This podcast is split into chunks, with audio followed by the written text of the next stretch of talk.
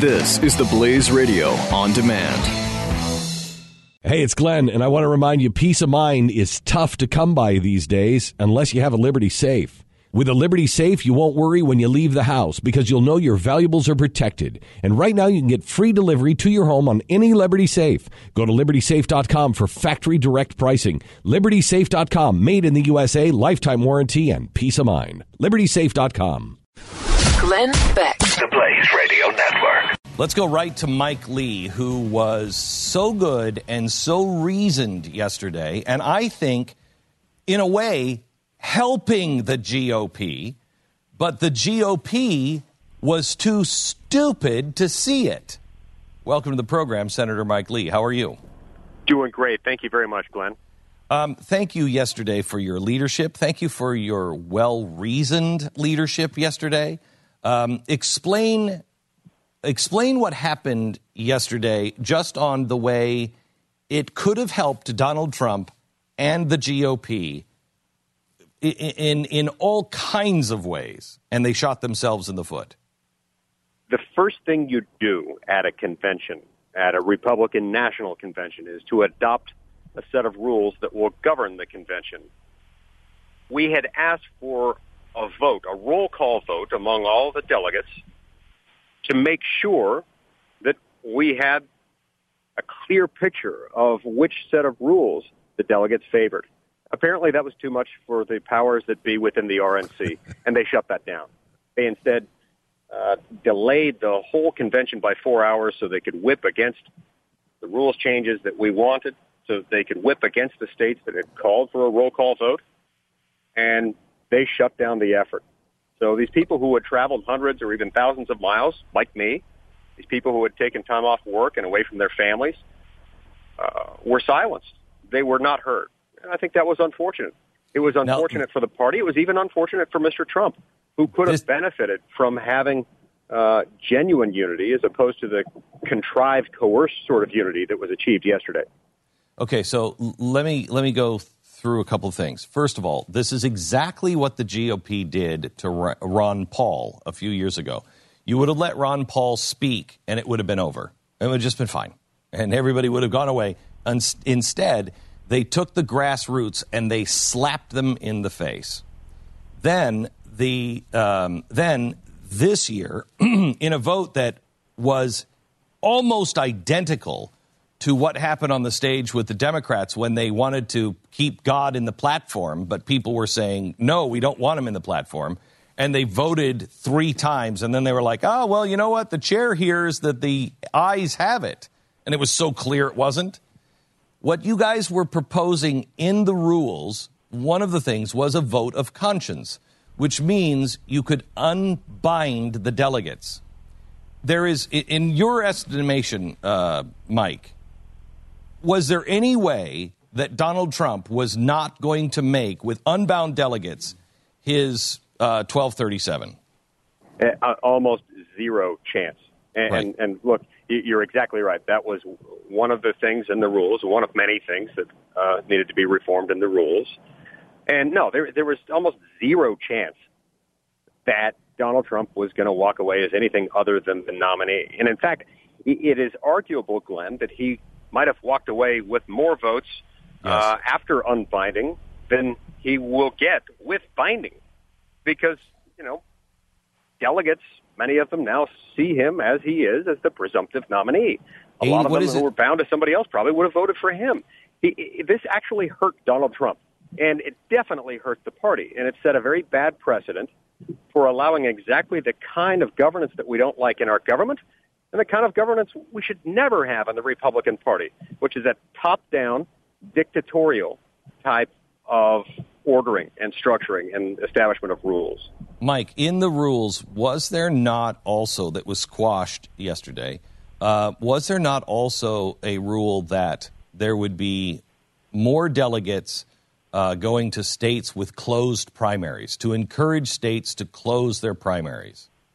Yes, there were also some rules that would have given states that closed their primaries an advantage, a bonus, a 20% delegate bonus. What this means, Glenn, is that those states that say, hey, we're not going to let Democrats vote in our primaries. We're going to keep this about Republicans. We're going to maintain the existence of our party as a political party. Those states would benefit. And so that too would have benefited the party. That too would have led to the election of better candidates, more conservative candidates, I believe, and candidates that are more electable as Republicans, whether you're talking about at the top of the ballot or at the bottom of the ballot or somewhere in between. So everybody lost yesterday. Everyone who loves the Republican Party lost yesterday as a result of this. Okay. So um, yesterday, the GOP um, went back. They suspended the votes for a while. They went back and they twisted some arms, and quite honestly, I think bribed um, these uh, state parties to take their name off of the roster of, of challenging it. And so they took, what was it, D.C., Maine, and a third one. Um, and I, I, think probably gave them more GOP support or more staff or whatever for the next election um, to get them to throw in uh, with everyone else. This significantly hurt um, Donald Trump, I think, as uh, giving him an opportunity to look as like a uniter. And it wasn't, and maybe I'm wrong, you'll know. I don't think this was Donald Trump's call. This was the party's call, wasn't it? Absolutely. This was not Donald Trump's fault. This was the party's fault. Mm-hmm. And frankly, uh, Do- uh, Donald Trump is owed an apology by the party. And by the party, I don't mean the delegates. I don't mean the rank and file members of the party. I mean by the top level management. I mean by Reince Priebus. They should apologize to him because you're exactly right, Glenn. This hurt Donald Trump. Donald Trump would have emerged from this stronger had they uh, had the delegates been given an opportunity to do exactly what they were there to do, which is vote on the rules and decide what kind of party we want to be, how we want to operate. That's what delegates are there to do. And the and rules they really squelched that debate. And the rules that would have changed for 2020 would have actually helped the grassroots candidates, would they have not? Yes, uh, in 2020 and 2024 and in every election after that. You see, because once rules take effect, they tend to have enormous staying power. They, they tend to stick. And so this will affect us for a long time to come. And unless there's some major course correction, we're stuck with some rules that create much more of uh, top-down management. And when you have top-down management, you disenfranchise the rank and file, the grassroots activists out there, the people who really are the lifeblood of the party. And look, we can't win elections in November, not this November, not in any November, without these people. We need these people. They were disenfranchised yesterday, and it's a big loss for all of us. So, yeah, yesterday the news was reporting that um, uh, there were people uh, like Kasich, and I heard um, they said, and possibly Ted Cruz. Uh, they were being called traitors, uh, and they were be call, uh, being called dishonorable um, because they are um, not helpful. I know that Ted Cruz is supposed to speak tomorrow night. Uh, I don't. I will be extraordinarily uh, disappointed and disenfranchised from him if he endorses Donald Trump. That doesn't mean he should get on stage and say anything bad. I, I would love to see a way to unite people, um, but without principles, I don't know how to do that. Does there's rumor now that the uh, delegation, his delegates, are going to walk off the floor on Thursday um, be, in in protest, not of Trump, but in protest of not allowing the conscience vote. I know that Ted, I'm assuming Ted would have turned that down because I've talked to Ted. If you know, if if if they would have said, "Hey, we want to have a floor fight," I think Ted's smart enough to know. Well, I don't have the numbers for a floor fight, and it's over for 2016. How does he manage this now to where uh, his people could look like massive spoilers, but yet not endorse Donald Trump? He's between a rock and a hard place.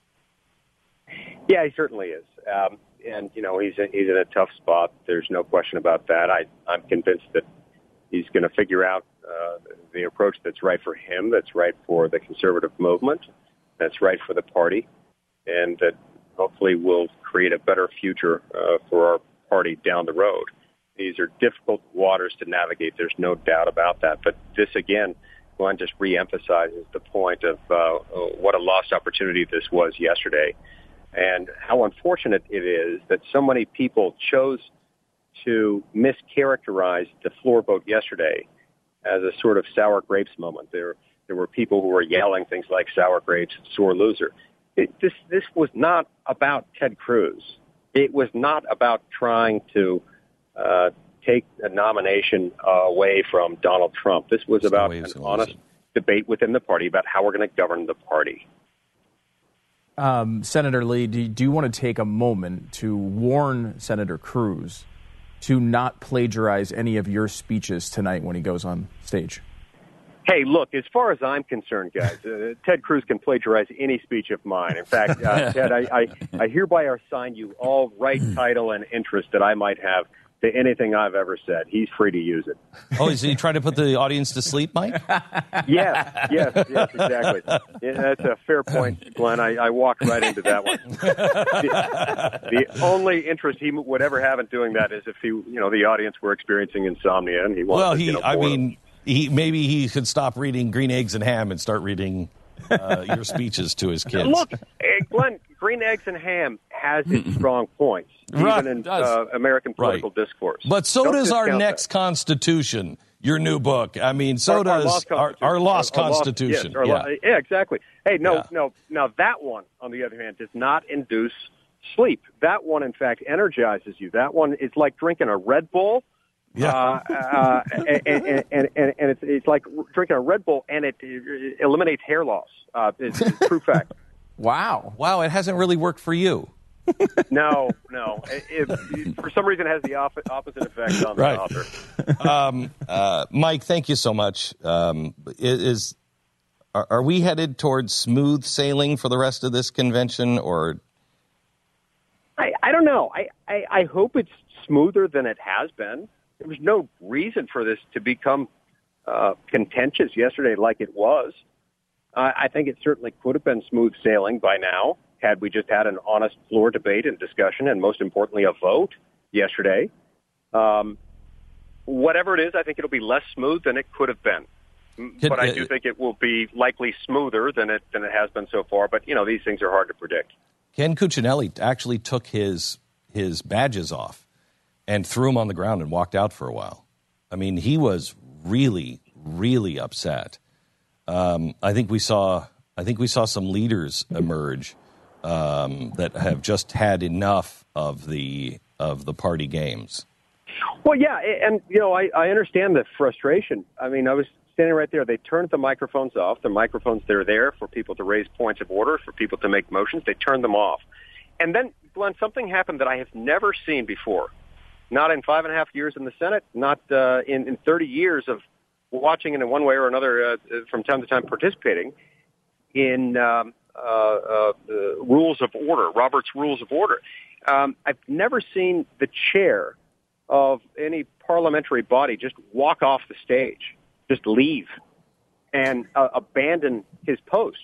Th- that actually happened yesterday. The guy just walked off, and for like five or ten minutes, we were left just standing there. And so I, I, I suspect I wasn't near Ken when he threw off his credentials. I suspect that might have Oh, been man. when it happened.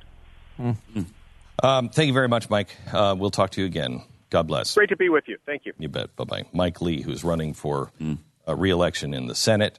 Um, and what is it? Lee for Senate.com or something if you want to get I involved. think either in this dot .com or campaign. dot .org, yeah. And his new book is Our Lost Constitution.